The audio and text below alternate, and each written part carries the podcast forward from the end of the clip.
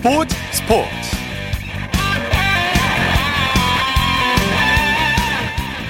여러분 안녕하십니까? 아나운서 이창진입니다. 프로야구 두산이 가을의 기적을 만들어냈습니다. 프로야구 준 플레이오프 3차전에서 잠실 라이벌인 LG를 제치고 플레이오프에 진출했는데요. 외국인 선발 투수 없이 토종 마운드 힘으로 포스트 시즌 첫 관문을 통과했는데 반쪽짜리 전력으로 가을 야구에 진출하더니 급기야 플레이오프까지 진출했습니다. 자, 매년 기적을 써내려갔던 두 살이 과연 이 기세를 이어가서 통합 우승까지 갈 수 있을까요? 자, 일요일 스포츠 스포츠 먼저 준 플레이오프 3차전 소식으로 시작합니다. 스포티비 뉴스의 김태우 기자와 함께합니다. 안녕하세요. 네, 안녕하세요. 이번 주말 가을이 절정인데요. 가을 야구로 잠실구장이 뜨겁게 달아올랐죠? 네, 오늘 경기의 중요도도 중요자인데다가 잠실 라이벌의 뜨거운 대결이었죠. 여기에 네. 날씨까지 좋았습니다. 오늘 잠실구장에서는 코로나19 이후 처음으로 만원 관중이 들어차서 정말 야구 열기가 후끈했습니다. 예. 오늘 정원인 2만 3,800명 표가 모두 팔렸습니다. 꽉 찼더라고요. 코로나, 네. 코로나19 방역 지침에 따라 육성 응원은 자제시키는 분위기였지만 두산과 LG 팬분들 모두 박수와 율동으로 선수들을 뜨겁게 응원해 주셨습니다. 네. 두산이 잠실 라이벌 LG를 대파하고 2년 연속 플레이오프에 진출했어요. 두산이 오늘 열린 준 플레이오프 3차전에서 LG를 10대 3으로 크게 이기고 시리즈 전적 2승 1패로 준 플레이오프를 통과했습니다. 네. 두산은 7년 연속 한국 시리즈 진출이라는 전무한 대업을 향해 한 걸음 더 나아갔고요. 이제 9일부터 삼성이 기다리고 있는 플레이오프에서 3전 2선승제의 시리즈를 다시 펼칩니다. 네, 두산이 승리하면서 준 플레이오프 1차전 승리팀이 플레이오프에 진출한다는 징크스가 이번에도 맞아떨어졌네요. 맞습니다. 준 플레이오프 역사상 3전 2선승제를 기준으로 할 때 1차전에서 이긴 팀이 모두 플레이오프에 진출했었는데요. 네. 올해도 다르지 않았습니다. LG가 2차전에서 이기며 시리즈 전적을 동률로 돌리기는 했지만 두산이 다시 3차전으로 승리했고요. LG는 지난해에 이어서 준 플레이오프 무대에서 두산에 다시 무릎을 꿇었습니다. 네. 어, 김태우 기자께서는 두산의 플레이오프 진출 원동력이 뭐라고 보십니까? 네, 두산 정말 대단합니다. 사실 두산의 시리즈 전망이 그렇게 밝지 않았었거든요. 예. 왜냐하면 지금 외국인 투수 두 명이 모두 부상으로 빠져 있기에 그렇습니다. 단기전에서 두 선수의 이탈 공백이 너무 커 보였는데요. 그렇죠. 그럼에도 불구하고 토종 선발 투수들이 어느 정도 자신들의 몫을 해냈고 여기에 김태형 감독의 과감한 투수 교체도 빛이 났습니다. 네. 타자들은 역시 가을 무대에서 야구를 어떻게 해야 하는지 이걸 알고 있습니다. 네. 이번 시리즈에서도 주축 타자들이 고비 때마다 맹활약하면서 LG의 마운드를 극복해낼 수 있었습니다. 네. LG 입장에서는 정말 아쉬울 것 같아요. 3년 연속 준 플레이오프에서 탈락했어요. 맞습니다. LG가 최근 3년 동안 대권에 가장 가까이 있는 팀 중 하나라는 평가를 받았, 받았었는데요. 네. 올해도 우승을 목표로 시즌을 시작을 했었습니다. 실제 마운드는 리그 최강이라고 평가를 받은 만큼 단단했는데요. 하지만 팀 타율 8위인 타선이 끝내 발목을 잡았습니다. 외국인 타자 저스티 보호 선수까지 부상으로 빠진 가운데 타선이 두산 마운드를 효율적으로 공략하지 못했고요. 네. 결국 이것이 시리즈 내내 조금은 끌려가는 양상을 만든 원인이라고 할 수 있겠습니다. 네. 오늘 경기 내용 자세히 살펴보죠. 두산이 LG 마운드를 그야말로 초토화시켰다고 해도 과언이 아닐 것 같아요.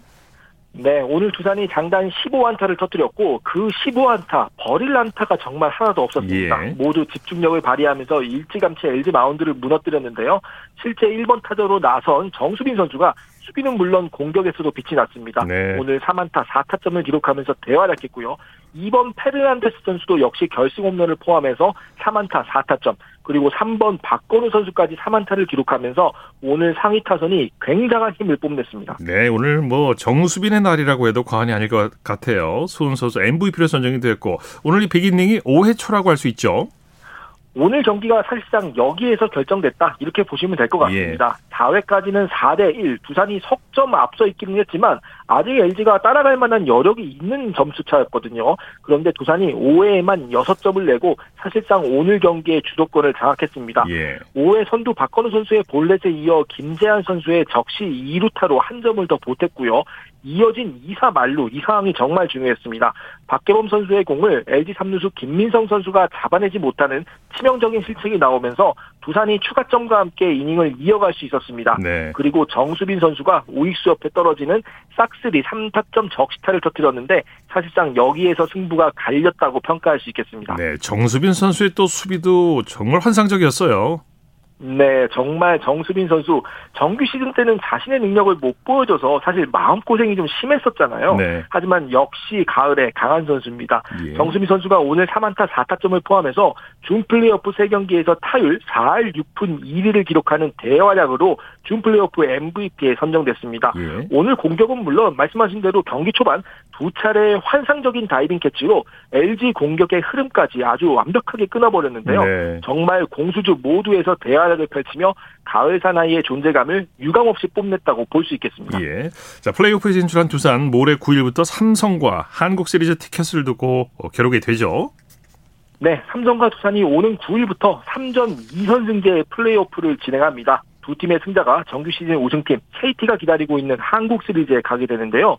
올해는 코로나19 사태로 정규 시즌 종료가 늦어지면서 플레이오프도 기존 5전 3선승제가 아닌 3전 2선승제로 진행이 됩니다. 예. 아무래도 시리즈가 길어지면 체력이 완충되어 있는 삼성이 유리한 점이 조금 있겠죠. 네. 여기에 두산은 외국인 선수들도 빠져있는 상황인데 다만 3전 2선승제라는 점에서 아무래도 밑에서 올라오는 팀이 상대적으로 조금은 부담을 덜 느끼지 않을까 싶습니다. 그렇게 되고 또 이렇게 되면 1차전 승리팀이 어, 한국 시리즈에 진출할 확률이 높아지게 되는 거죠. 맞습니다. 1차전 네. 승부가 오늘 굉장히 중요할 것 같습니다 확률상 그렇게 될 것 같습니다. 자, 두산의 김태형 감독과 삼성의 허삼영 감독 플레이오프 출사표를 던졌죠. 네, 김태형 두산 감독은 어려운 상황에서도 선수들이 잘해줘서 올라가게 됐다. 선수들이 좋은 경기를 하자고 했는데 잘해줬고 삼성과 플레이오프에서도 특별한 전략을 짜고 들어가는 건 없다면서 네. 선수들에 대한 믿음을 드러냈습니다. 허삼영 삼성 감독은요, 삼성다운 야구, 우리다운 야구를 하겠다면서 6년간 기다려주신 팬들에게 너무너무 감사드린다. 선수가 모두가 한마음이 되어 후회 없이 팬들에게 좋은 야구를 선보이도록 최선을 다하겠다고 말했습니다. 네. 자, 두산과 삼성의 플레이오프 일정, 그리고 관전 포인트를 짚어주시죠. 결국은 힘과 경험의 대결이 되지 않을까 싶습니다. 삼성은 뷰캐넌, 원태인, 백정현 선수가 선발 출격을 대기하고 있는데요. 선발 매치업에서는 분명 두산보다 우위에 있습니다. 그리고 쓸 수 있는 불펜의 카드도 두산보다 더 많다는 것을 부인할 수가 없는데요.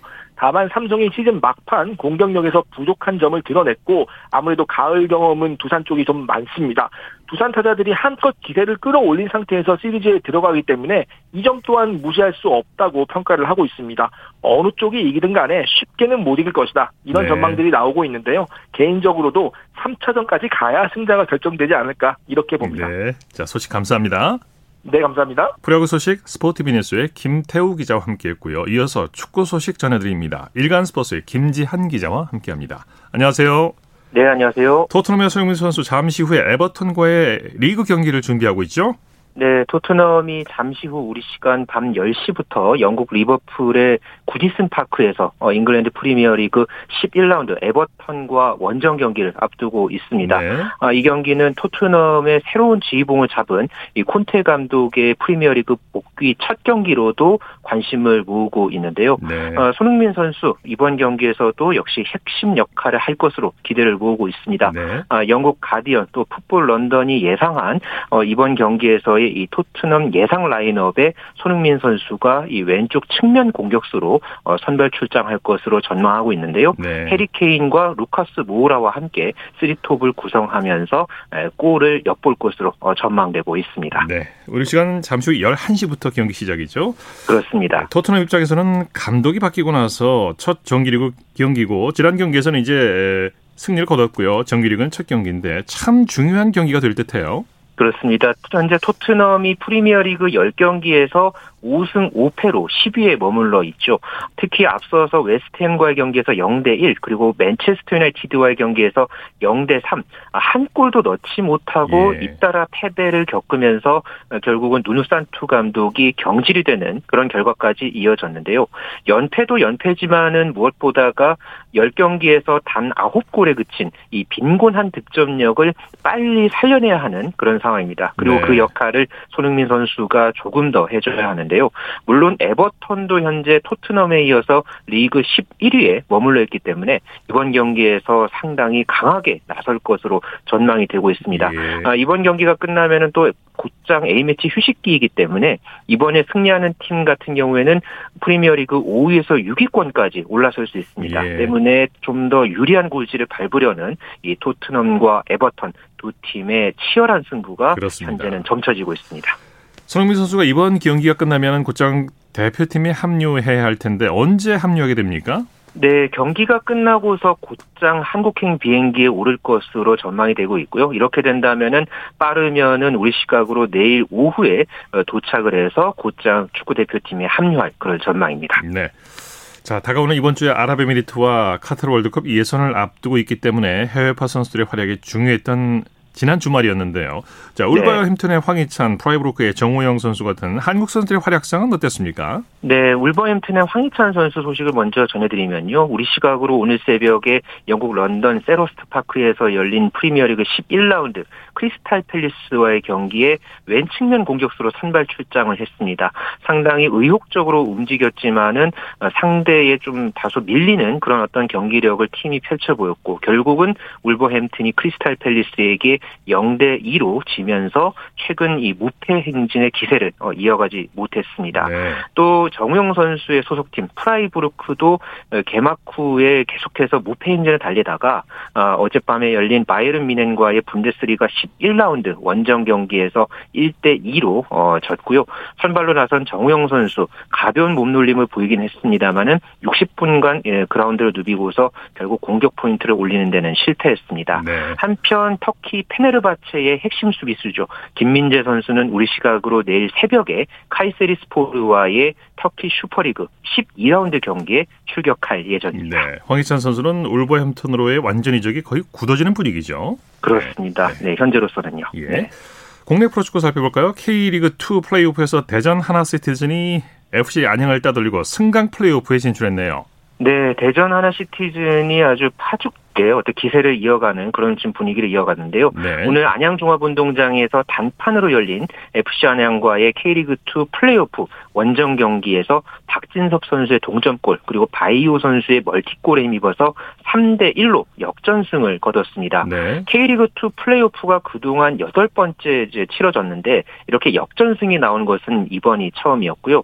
어, 이로써 준 플레이오프에서 전남 드래곤즈를 이기고 이긴 데 이어서 플레이오프에서도 안양을 꺾은 이 대전 하나시티즌 다음 달에 K리그 1 11위 팀과 승강 플레이오프를 치를 예. 그런 기회를 얻었습니다. 네.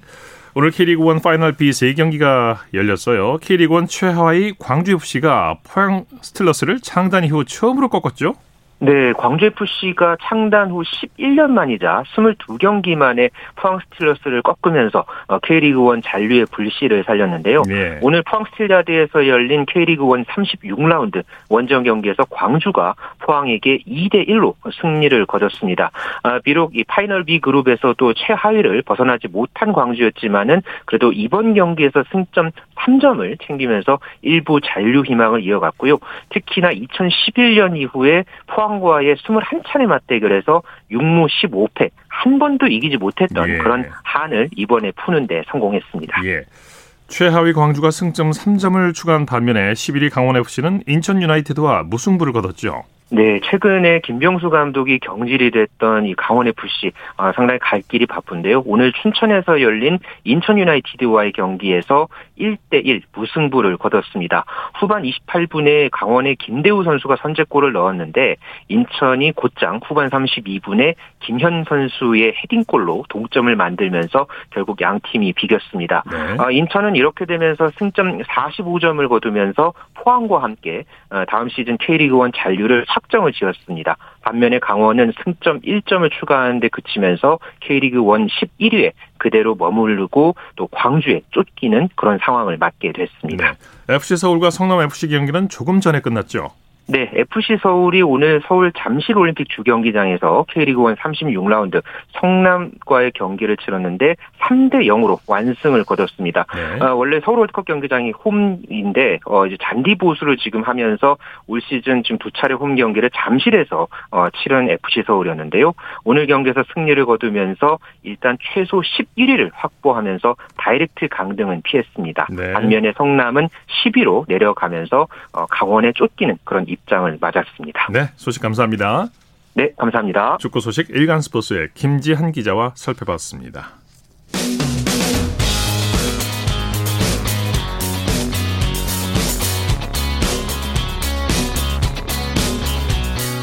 따뜻한 비판이 있습니다. 냉철한 분석이 있습니다. 스포츠 스포츠.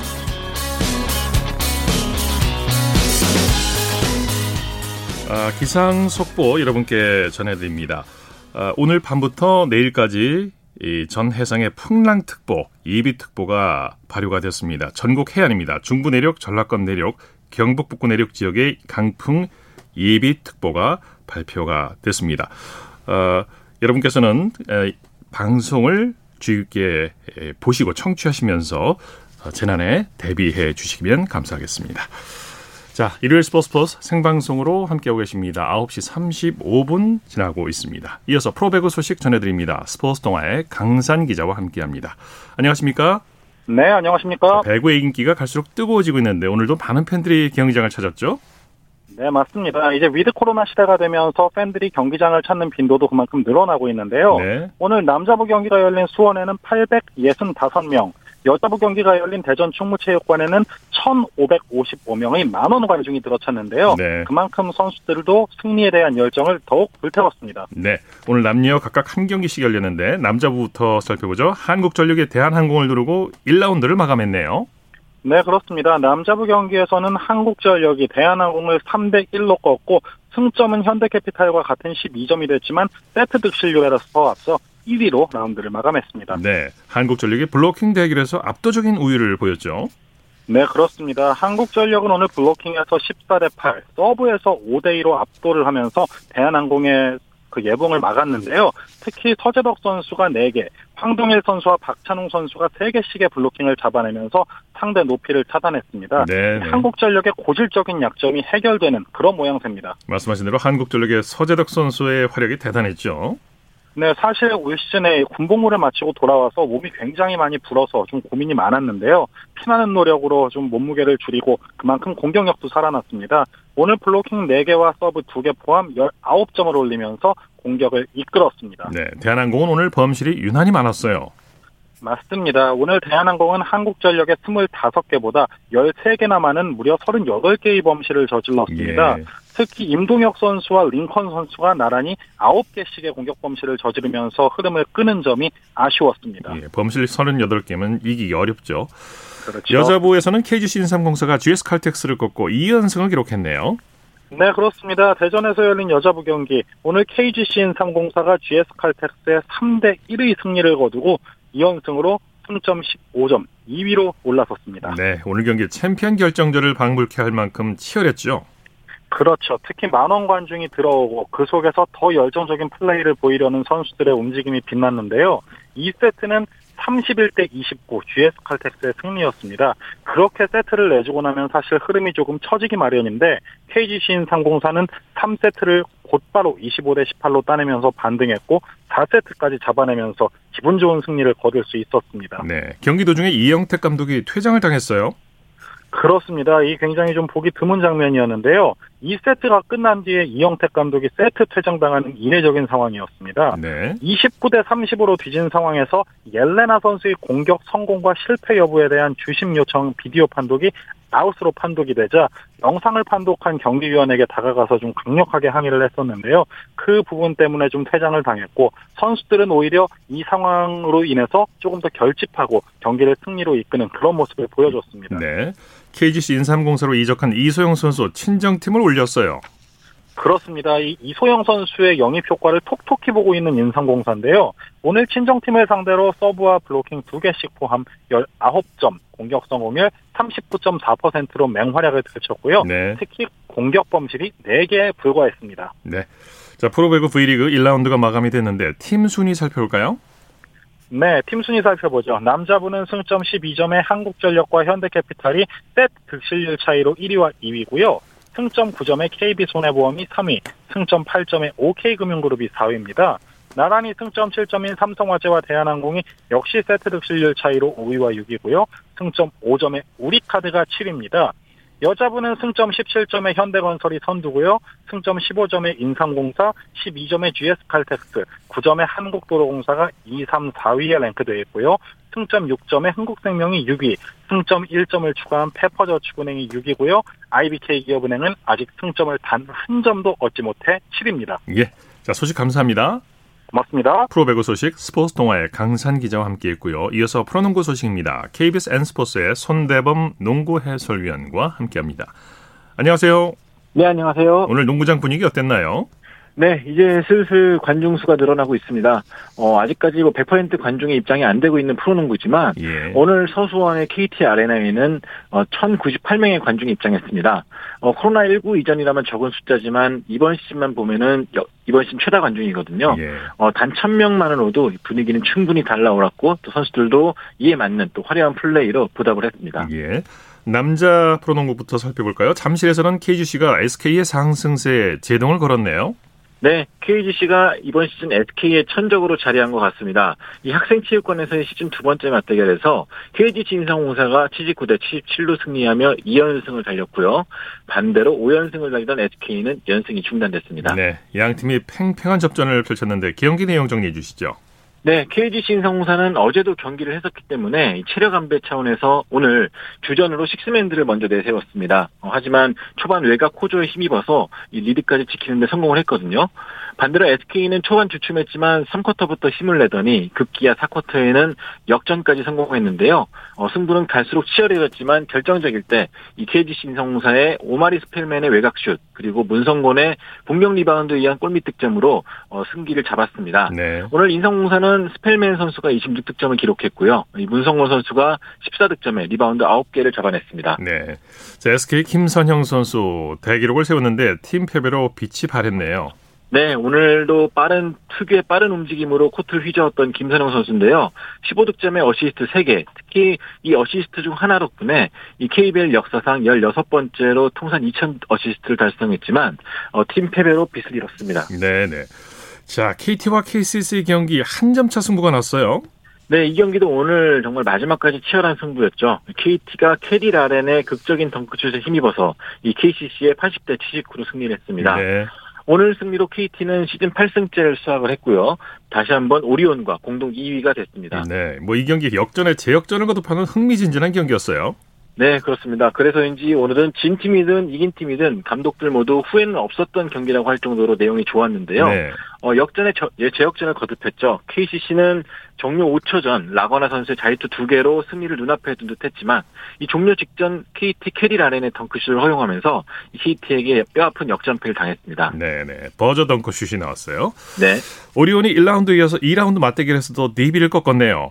네, 오늘 홈 경기에서 오리온이 DB를 상대로 93대 85로 승리 거뒀습니다. 네. 3점 슛이 무려 14개나 터졌는데요. 이 오리온이 덕분에 이대성 선수의 공백도 훌륭히 메우면서 승리했습니다. 네, 말씀하신 대로 이대성과 할로웨이의 공백이 느껴지지 않을 정도로 다른 선수들이 잘해줬죠.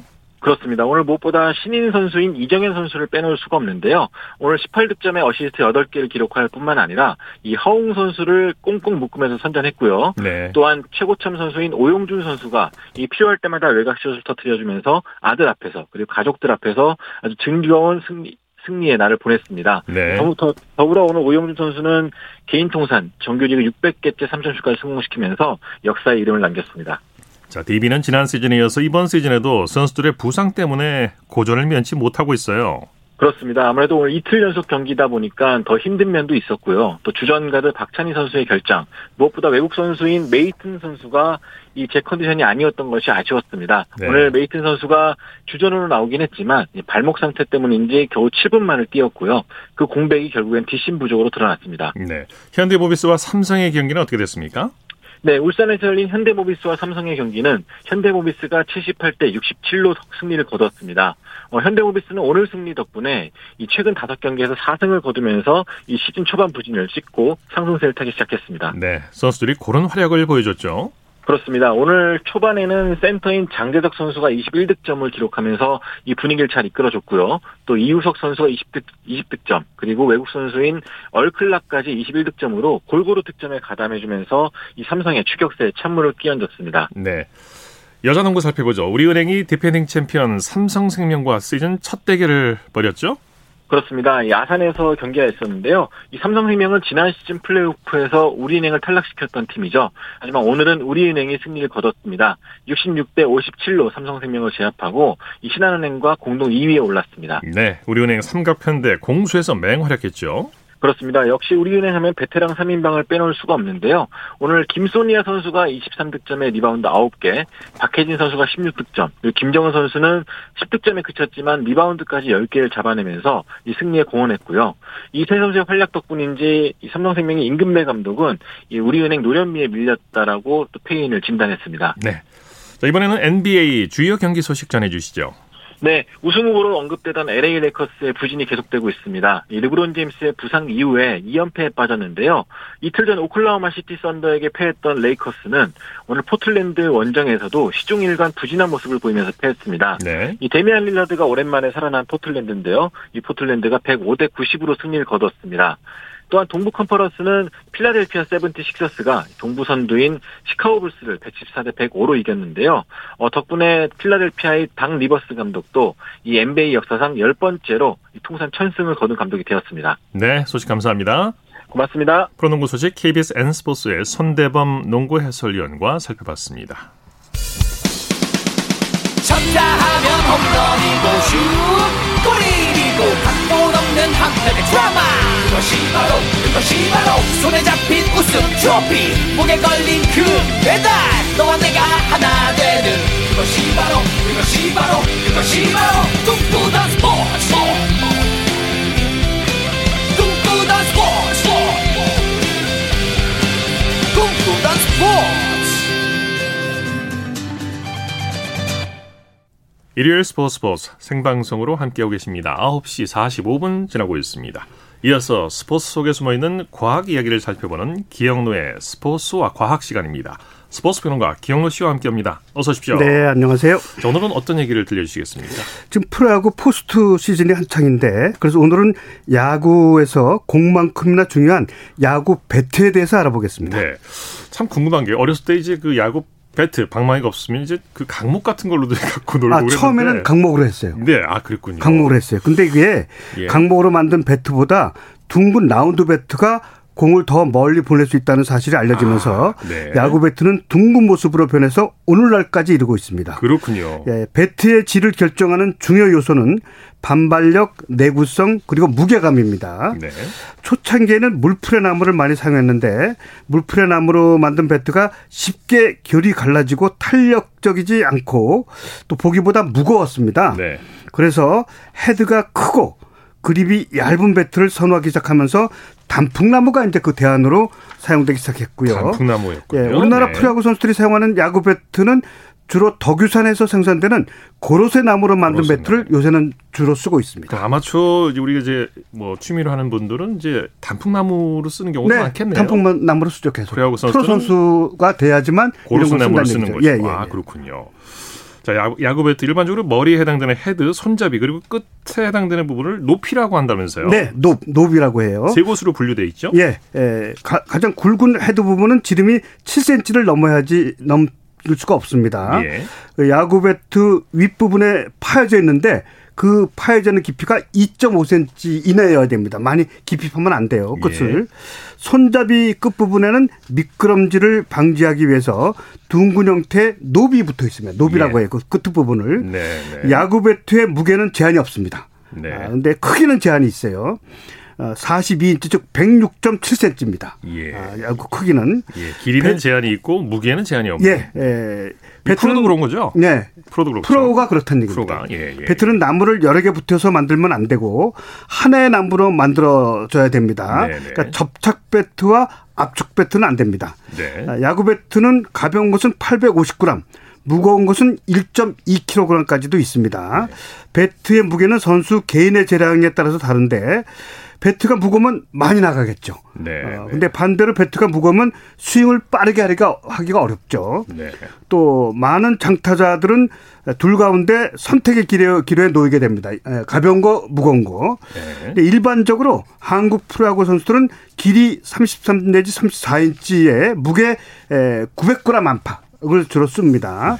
네. 야구 배트가 길면은 몸쪽 대처가 좀 어렵겠죠. 그렇겠죠. 또 무거우면 스윙 스피드가 떨어지죠. 어, 또한 야구 배트의 색깔은 원목 본연의 그냥 색깔과 나무 색깔과 네. 다망색이나 다갈색, 검은색 요거만 허용됩니다. 뭐 네. 빨간 거 이런 거 허용은 안 됩니다. 프로야구 선수들이 쓰는 배트에는 그 선수의 등번호와 이름이 적혀 있고요. 배트 한 개 값은 25만 원 안팎입니다. 그렇군요. 그러니까 단풍나무나 고로쇠나무를 쓴다고 하셨는데 이, 게 이제 아무래도 그 두 개의 나무가 단단하고 탄성이 좋아서겠죠. 그렇죠. 뭐 맞습니다. 예, 예. 자, 야구공이 가장 멀리 나가는 스위스팟, 뭐 골프에도 있습니다만은 스위스팟이 야구 배트 어느 지점쯤 됩니까? 스위스팟은 헤드 머리 부분에서 17.13cm 아랫부분, 예. knob 부분 맨 밑에 밑에 부분에서 72cm 윗부분. 예. 거기가 이제 스위스팟이라고 하는데 스위스팟이 맞게 되면 소리도 나지 않고 별로 네. 그리고 치는 것 같지도 않아요. 네. 타자한테는 아. 주 경쾌한 느낌이 듭니다. 손끝에는 짜릿한 느낌이 아, 그렇죠. 그, 그 네. 손맛 낚시꾼의 네. 손맛하고 똑같아요. 네. 예. 이 프로야구 선수들이 사용하는 야구 배트 수작업으로 만들어진다면서요? 예, 에, 장인들이 이제 우선 원목을 냉동 창고에 한 달간 전 숙성을 시켜요. 네. 또 숙성 상태에서 한 달간 보관한 후에 상온에서 꺼내 놓으면 이게 이제 수분이 빠져나가요. 그 다음에 고주파 기계에서 습도와 온도를 조절해서 네. 120시간 정도 건조시킵니다. 네. 아, 수분 함유량에 따라서 배트 탄력이 달라지기 때문이죠. 음. 아, 또 야구 배트를 주문한 선수들, 그러니까 선수들마다 이게 따로 만들어요. 예. 뭐 양이집 거 따로, 뭐 음. 강백호 거 따로 이렇게 따로 만들어요. 네네. 네. 원래 원목은 2kg인데 2kg를 갖다 이제 1kg로 줄이는 거죠. 네. 1kg 안팎으로 안쪽으로 네. 그 깎아내 나가는 거죠. 이게 이제 수작업이에요. 음. 그, 그, 그 기계로 회전시키면서 대패 모양으로 또 모양으로 만들어놔요. 대패로. 네네. 이때 주문한 선수들이 선호하는 거. 그러니까 앞서 제가 말씀드렸듯이 이정욱 거, 뭐 강백호 거, 양의지 거 이렇게 선수들이 선호하는 모양으로 이제 무게와 모양이 달라집니다. 개인 주문이군요. 그러니까. 아 그렇죠. 네. 그러니까. 네. 네.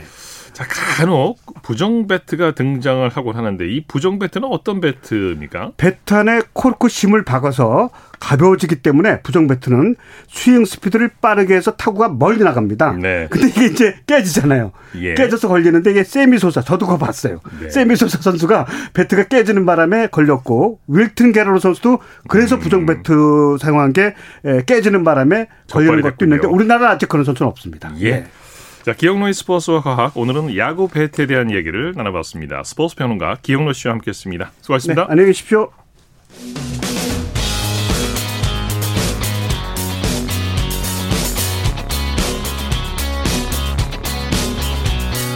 따뜻한 비판이 있습니다. 냉철한 분석이 있습니다. 스포츠 스포츠.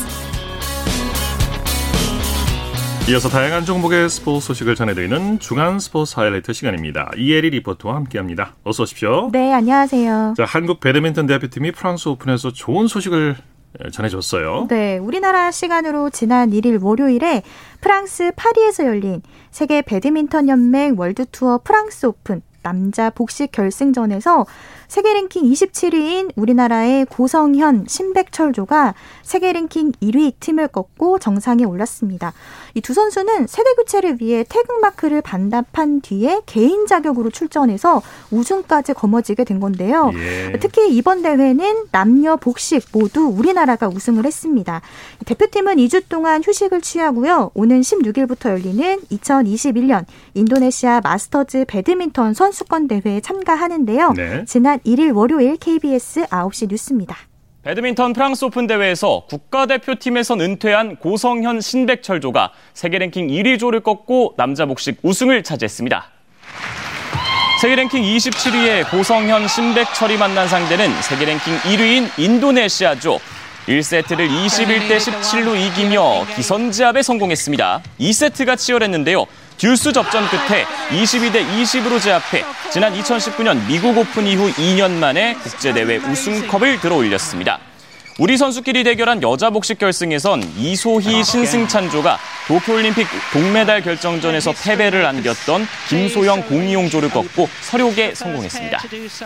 자, 그리고 이번 주에 2021 천하장사시름 대회가 울산광역시에서 열리고 있는데 경기 네. 결과 정리해 볼까요? 네, 오늘 그 인천 연수구청 소속의 김찬영 선수가 무한 무제한 체급인 그 천하장사급에서 자신의 생애 첫 천하장사로 등극했습니다. 네. 그리고 어제는 한라장사 이 105kg 이하 결정전에서 용인시청의 오창록 선수가 황소 트로피를 들어 올렸는데요. 예. 또 80kg 이하인 태백장사는 울주군청 소속의 노범수 선수가 일곱 번째 장사에 등극했습니다. 네. 이어서 90kg 이하 금강급에는 수원시청의 문형석 선수가 4년 만에 꽃가마에 올 라탔는데요. 관련된 소식 이 지난 5일 금요일 KBS 9시 뉴스입니다. 천하장사 씨름 대축제에서 수원시청의 문형석이 4년 만에 금강장사에 올랐습니다. 동생이 오르지 못한 장사를 형이 해냈습니다. 형제 씨름 선수로 유명한 문형석. 어제 태백 장사 결승전에서 동생 문준석의 패배를 지켜본 형 문형석의 각오는 남달랐습니다. 동생 목까지 해내겠다는 의지로 첫 판부터 대한군청의 최영원을 강하게 밀어붙였습니다. 장기인 빗장거리로 내리 두 판을 따낸 문영석 더욱 공격적인 씨름으로 마무리를 지었습니다. 배지기로 세 번째 파까지 따내는 문영석 3대0 완승을 거두며 4년 만에 금강장사에 올랐습니다. 동생이 이루지 못한 장사 등극을 형이 해내며 기쁨의 눈물을 흘렸네요.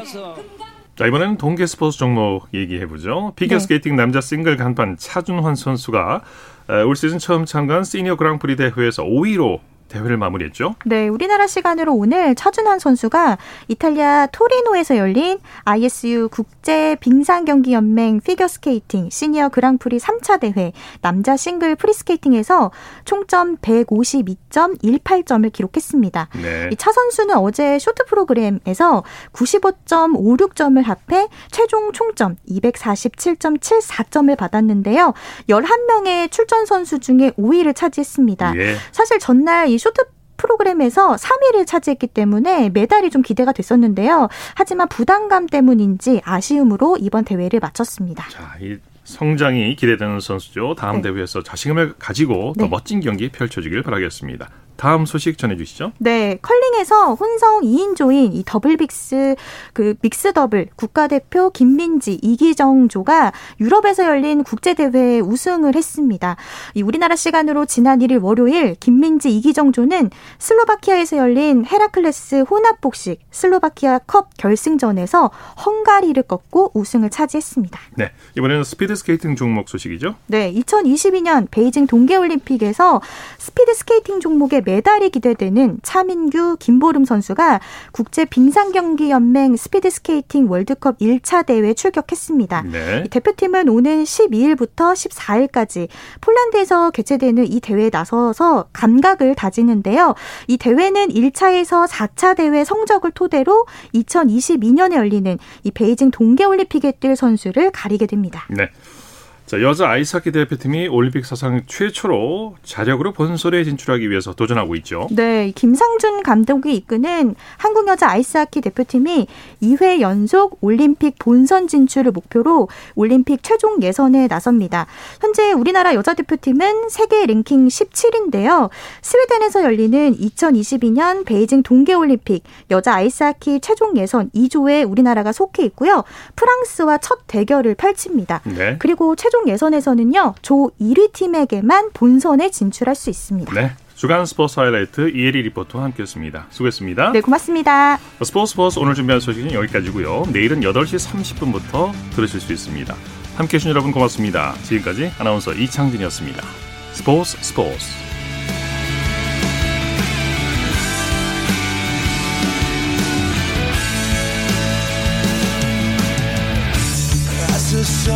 down in front of me. Reminds me where I wanna be.